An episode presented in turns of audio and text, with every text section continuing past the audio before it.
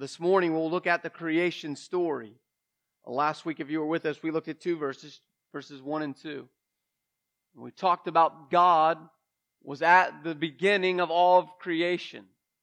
He was even before creation, and it's all about God. Everything that this book is about, not just Genesis, but the entire Bible, is about God. It's not about man. In the beginning, God, not in the beginning, man. So it's about Him.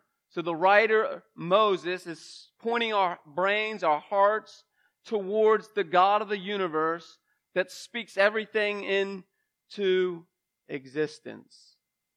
And now the writer Moses is going to draw our attention to the creation account. One of my fears is in this creation account, this is a very familiar passage of scripture to us.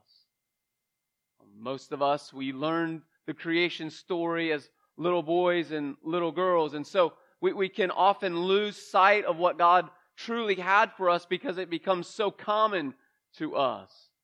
And so this morning, what I want to do is take the common and try to make it uncommon and more familiar, uh, less familiar, so to grab the attention of our hearts and our minds. And you may think to yourself, how is he going to teach us about creation? Because it's so self explanatory. Day one, God did this. Day two, God did this. Day three, God did this. Day four, and so on. So I won't necessarily look at creation in the sense of what God did on those days. Uh, you can read that for yourself, but what I want to do is look at a few things in your notes. If you're taking notes, the outline is this the flow of creation, the form of creation, and the founder in creation. I must say this at the start of the message. This outline is not original in and of it of, of me. As I was studying preparing this week, uh, one of the writers that I read often gave this outline. So this outline is not original to me. Uh, some of the concepts in the outline are original to me, but not the actual outline. And so I want to look first this morning at the flow of creation. There is a reason that God created creation in the way that He created it. So we'll first look at the arrangement of the flow of creation. If you can think in your mind this way this morning. If you ever come to an arrangement of music, it's been written in a certain way to give sound a certain way. And if there's not a, an arrangement, then all it is is just chaotic mess. So if you've ever been to uh, a symphony, the conductor gets up and all the musicians has the arrangements in front of them, but it's the conductor that sets the course for how that arrangement is to be played. So I want to say that from the start. Remember what it says in chapter 1, verse 2. The earth was without form and it was void. What Moses is saying to us, what God is presenting to us through the author Mo- Moses is this that, that at the start of creation, it was chaotic. That's what it means. If you ever think of something void and formless, it's chaotic. Right? And so we see at the very start of creation that there's chaos happening, but the great conductor gets into his place and then begins to bring to the chaos structure. So there's structure from the very get go. Remember, we said last week that God has always had a plan. Even before the foundations of the world, God always had a plan. And now in creation, He has a plan. And I want to look at the plan that God has for us in creation. Because He's going to take chaos and He's going to put it into rhythm. He's going to write His masterpiece line by line, note by note. The ways that creation occurred in the six days and the seventh being the day of rest, this is not by happenstance.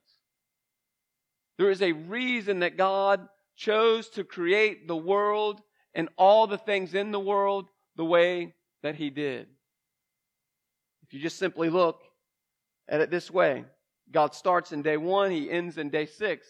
Day six is the culmination of all the other five days. And so what God is doing is preparing for His greatest masterpiece to have a dwelling place. But even in the dwelling place, there's a rhythm that God is setting in place. the creation account can be broken into two parts. We'll see this morning the first part. We'll see next week the second part. Days one and three, and days four through six, with the ending being day seven, a day of rest. So, what happens in day one and three? What happens in day four through six? I would submit to you this morning this way that days one through three is the forming of the earth. It's as if we have a potter with a piece of moldless clay in front of him. And that great potter, it, we know this to be true. That's one of his uh, names in Isaiah. He's called the great potter. And so there's this piece of clay that's set in front of him. It's voidless and it's formless. And now we'll see that the, the great potter begins to put it into motion and begins to form it in such a way well, the first three days are the way that he forms creation. Verses days four through six is God fulfilling what he has formed. So if you think of it this way, the potter is making a vessel or making a vase. Well, you make a vase to put something in it. And so God, in his wisdom, is forming this vase that he knows he's going to ultimately fulfill. And so I want to look at that this morning. The arrangement is this. Today we are looking at God forming the earth. Next week we'll look at God fulfilling the earth. But I want to notice something in Scripture the correspondence with the arrangement. Now, I don't know this, I'm not a musician in any way. But if you've ever gone, like I said, to see an orchestra, they put all the musical pieces in an arrangement, but then they also have to correspond with one another. They have to go together, or it's going to be a disaster. And so we'll see the correspondence briefly. On day one, it says this that day one was the creation of light and the separation of light and darkness. Day two is the sky and the water being separated. Day three is the land or the vegetation. But we see the correspondence with day one to day four. So day one is the separation of dark and lightness. Day four is the moon and the sun. Those two things go together. You got to put this in a side note. I'm going to come back to this in a moment. There was no moon or stars or sun at day one. That happened at day four. That's an important piece of the creation story. So we see the fulfillment in day four with day one. We see the fulfillment in day five with day two. God created the sky and the water. Well, what did he do in day five? He filled the sky and the water. What did he fill it with? Birds and fish. So God, in his wisdom and his sovereignty, is putting in, put, pointing us in a direction. I'm doing these things and so that I can do these things. We have a God that's a God of order. Amen. And we see that from the very start of creation. And God could do it however God wants to do it. So if He wanted to have some way, somehow, day one, separate the light and the dark, and then day two, put fish in there, He could have done it. He's showing us that no, no, no, I'm a God of order. He's always had an order to every event that occurs. Day three is this the land. He finally takes the land and forms what we have as a planet. And then what does he do on after he forms it and puts the land and the sea apart from each other? That's day six. He fills the land with vegetation. That's day three. Why does he put vegetation on it? So that day six could happen. So that he could make animals and humans to live on the land and to eat and to prosper.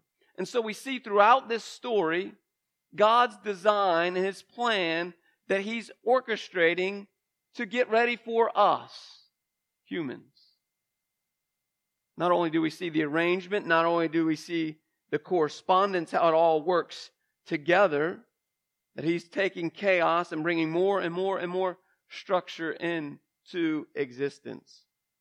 The next thing we see is this. And this is amazing. If you have time, I would encourage you to go back and look at this we see perfection throughout all of chapter 1. So not only is God's arrangement on point, not only God's correspondence on point, but now we, we see over and over it's perfectly done. There's nothing out of place. There's perfection at creation. Now we would read and we would read closely and observe closely that after every day God saw it and God said it and God declared it. And what did he say about what he saw and called and declared? He said it was good. That means it's perfect. But I would submit to you this morning, it's a step beyond that. It's beyond just one simple word of it being good. You know, in the Hebrew literature, the, the number seven shows us perfection. You know anything about the Hebrews, they look to the number seven as a number of perfection. I want to look real closely this morning at all the places in just one chapter we see the number seven represented. Remember last week I submitted to you this that the word Elohim, the word God, is declared 35 times in one chapter. What's how do we get to the number 35? 7 times 5. You think that's by accident that the writer through the inspiration of God used the word God 35 times?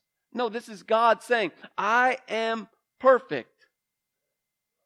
God did not, in his uh, wisdom, just haphazardly throw the number 35 in God's word. He wants us to see first and foremost that he's center of all things. God, more than anything else, in this account, in one chapter, is declared more than anything else. It's just about God. But in his wisdom and his sovereignty and his creativity, he makes it 35 times. God could have made it 34 times or 36 times. But he's showing us no, no, I'm a perfect God. And I do things perfectly. And this is how the perfect God does things perfectly. The, the, the word heaven is declared 21 times in one chapter. How do we get to 21? Seven times three. The, the, we see earth 21 times. How many days do we see? Seven. And then lastly, this. We see that God saw it and God said it 21 times. So all of chapter 1 and God's wisdom and his sovereignty is pointing us to a perfect God. Now, we could just read this chapter and this account and miss it. But the writer, through the inspired Holy Spirit, God, is showing us no, no, it all starts with my perfection. His plan is perfect in all that he does. The plan of redemption is perfect. We saw that last week. That God, before all of creation, had a plan to redeem mankind. And he's saying in chapter one, one chapter, that is all perfect. Which says this none of this happened because of the Big Bang. All of this points us that there's a God who's sovereign and control of all things, and he did it his way, how he wanted to do it, when he wanted to do it, and he did it perfectly. Like if we just dissect the Big Bang Theory, that's all by chance. Like somehow one day in the cosmos, just by chance, these two things collided together and boom, it happened. No, no, what happened was this. Perfectly, it said this God said, and it happened. It's called fiat, the command of God is what brought creation into place, not some haphazard event that just happened some four billion years ago by chance. It was the command of the perfect words of God that put it in all into motion. Not only that, but it was his perfect wisdom that he then calls it things and names it things. So the Creator creates it, the Creator names it, and now we see He perfectly sees it. And what does He see when He sees what He perfectly created? It was good. But that started way before creation. And so I would ask this of you this morning Do you see the flow of creation?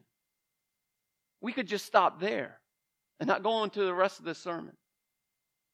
Like, have you ever seen all this in one small chapter of the Bible? Which sets us up to have to believe that the rest of the Bible has been perfectly written. If God in His wisdom took all this time and energy and wisdom to write one chapter at the very start of creation, how much more time and energy did He put into the rest of the Word of God? One chapter, all these details. But we have to believe in these details at the beginning if you're going to believe in the details of the rest. See, if you don't believe that God had a purpose and a plan already set in place, then you're not going to believe the purpose and the plan. Okay, if I come to a, a, manual and I don't believe in the first few pages of the manual, then the rest of the manual, I might as well just scrap it. But how often do we do that in God's Word? I may offend some people in this comment. If you believe in the Big Bang Theory, there's no way you can believe in the rest of the Bible. Because then you don't really believe that God created. Then you don't really believe that God has command over all of creation. Then you don't really believe that God is sovereign and all powerful. That man, God was just sitting back and just poof, it happened and it caught him off guard. And he's been scrambling ever since.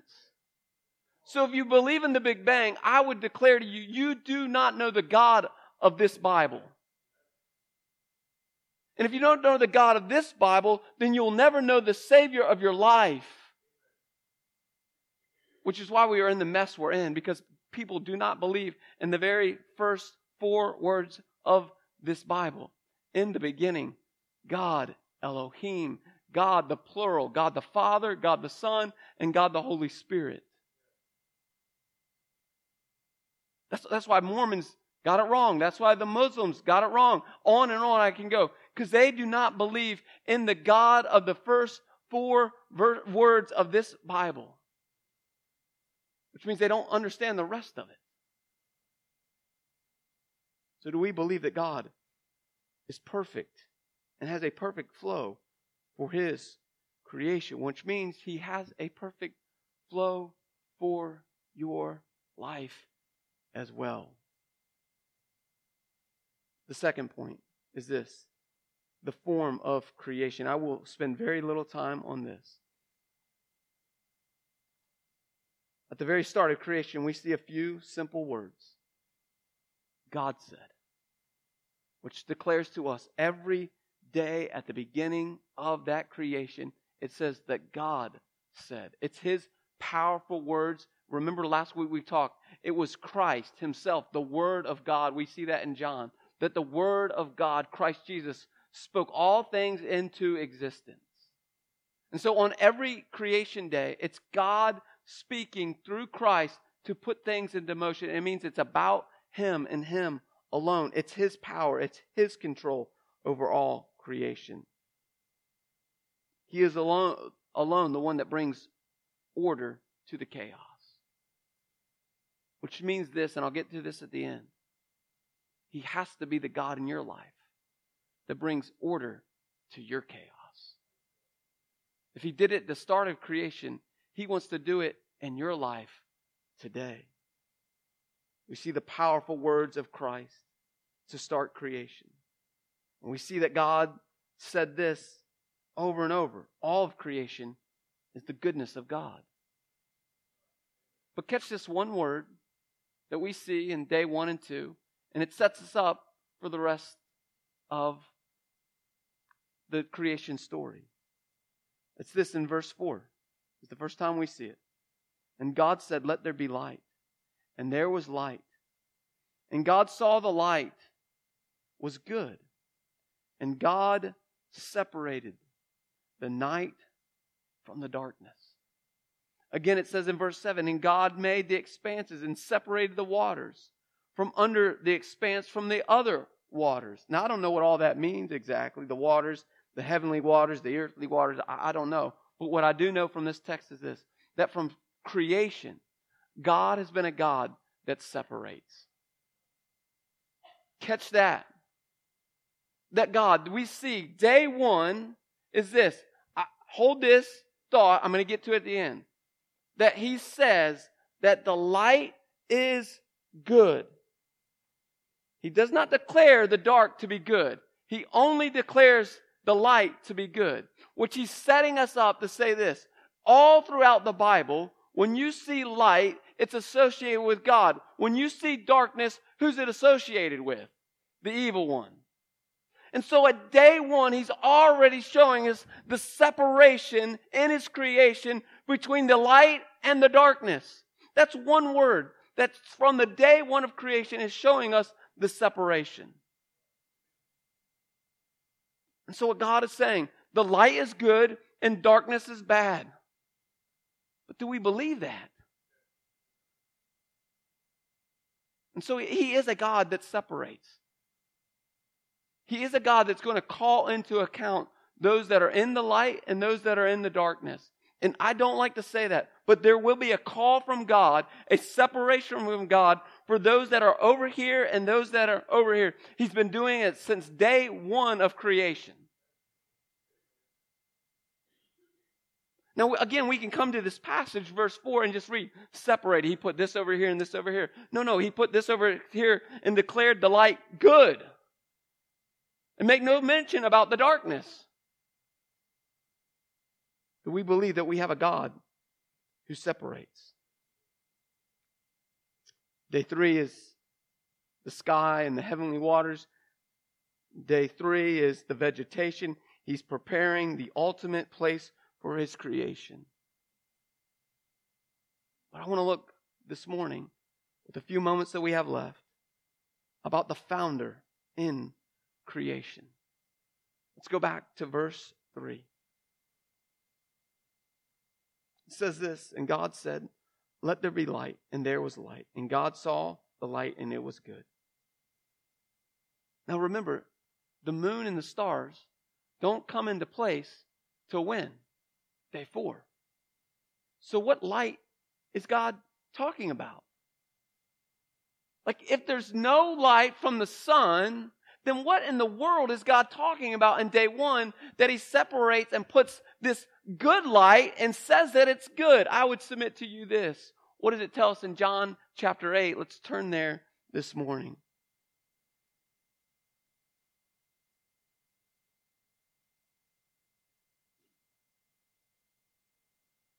That's page 894 in your Pew Bibles.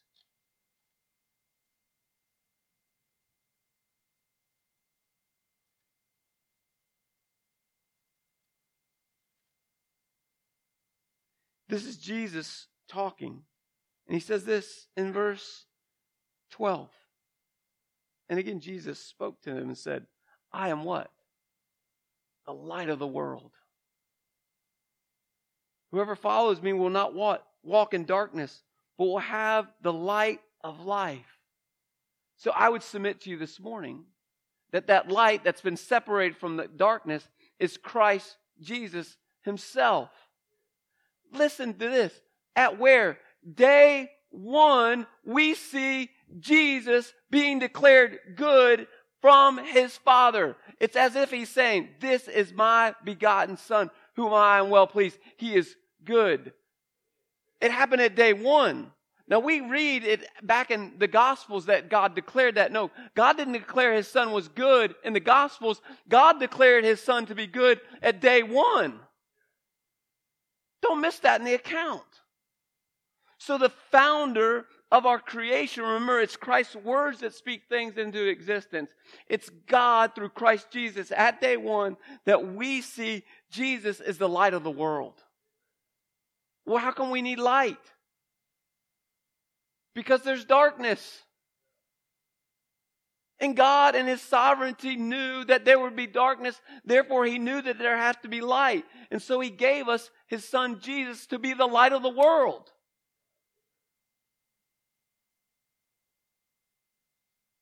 Not only that, but we know this to be true about Jesus as well. Turn to Revelation chapter 21.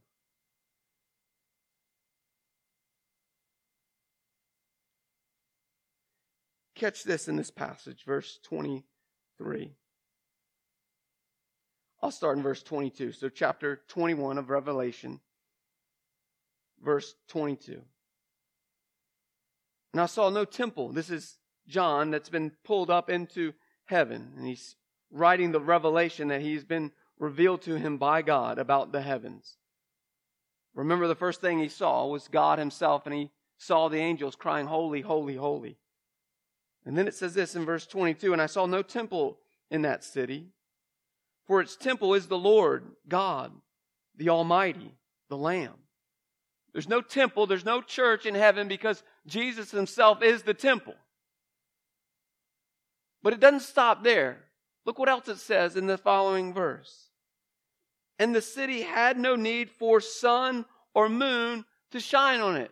There was no need for, there is no need in heaven for there to be a sun or a moon or any kind of light. How come? How come? Because it says, there is no need for the moon to shine on it, for the glory of God gives light. But what's the glory of God? Remember, if God called it good, that's the glory of God. So what is God declaring good? What is God declaring his glory to be? It's found in the next few words. It is the lamp. It is the lamb. And who is Jesus Christ? He is the lamb. There is no need for a sun because there's the ultimate Son already in heaven. He is the light. But it started where? Day one of creation. Now, again, we just come to the creation story and we hear, oh, God did this. No, no, God is doing something at day one. He's separating his son to be the light of the world for all to see him because he knows that we live in darkness. So he's giving us a way out of the darkness through his son. Don't, don't miss that on day one. That doesn't happen 4,000 years when he comes to this planet. That happens at day one of creation.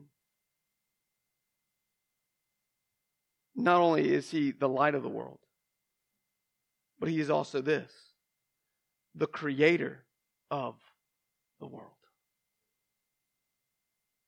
Thank God he's not just the light of the world.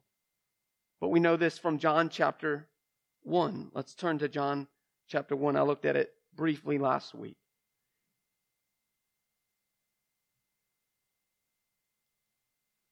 Remember how the writer of the Gospel of John starts. In the beginning was the Word. Notice in your Bible that's capital W, which means it's referring to someone, not something. In the beginning was the Word, and the Word was with God, and the Word was God. Not only was he with God, but it's declaring he is equal to God. He was in the beginning with God. And all things were made through him. Without him, nothing is made. In him was life, and the life was the light of man. So he is our creator because he's the light and because he's the word of God. So at creation, day one, when God speaks, God, through Christ Jesus, is there with him, and he's speaking things as the creator of the world because he's the light of the world. Those two things must go together.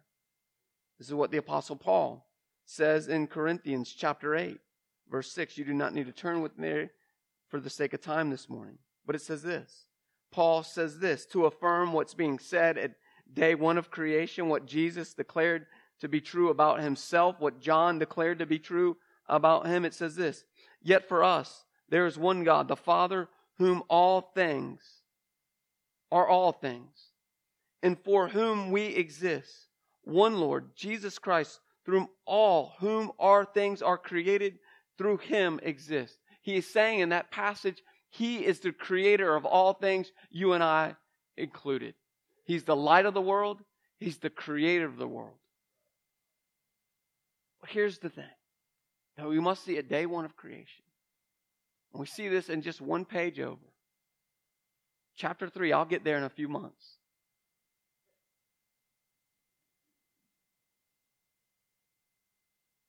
God cannot just be, and Christ cannot just be the light of the world. He cannot just be creator of the world. He must be this last thing. And he must be this for every single man, woman, and child in this building. He must be the Savior of the world. And that's what he's declaring in chapter 1, verse 3 at day 1. God separated the light from the darkness. And he said that the light was good because the light is what shines into the darkness to bring salvation. Without, without light in darkness, there will always be darkness. It's the light that shows into the darkness that brings out the things that are in the darkness.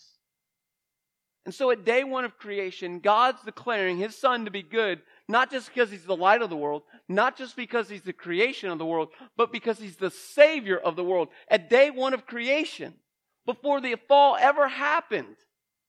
But my question to you and to me is this Is that true for you?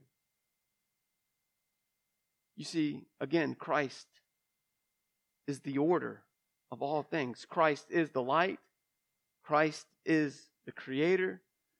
But Christ must be your Savior.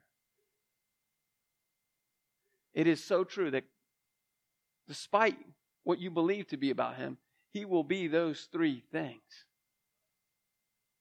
And one day you will find out those three things are true about Him. My prayer is simply this that you don't have to wait to that side of eternity to realize that God is the light of the world through Christ Jesus. That Jesus is the creator and sustainer and author of all things. But most importantly, he is the savior of the world. And so often we wait to get to John 3:16 to believe that. For God so loved the world that he sent his only begotten Son, that whoever shall believe in him should not perish but have eternal life. But God was making that declaration in John 3:16 where at day 1 of creation in Genesis chapter 1 verse 3.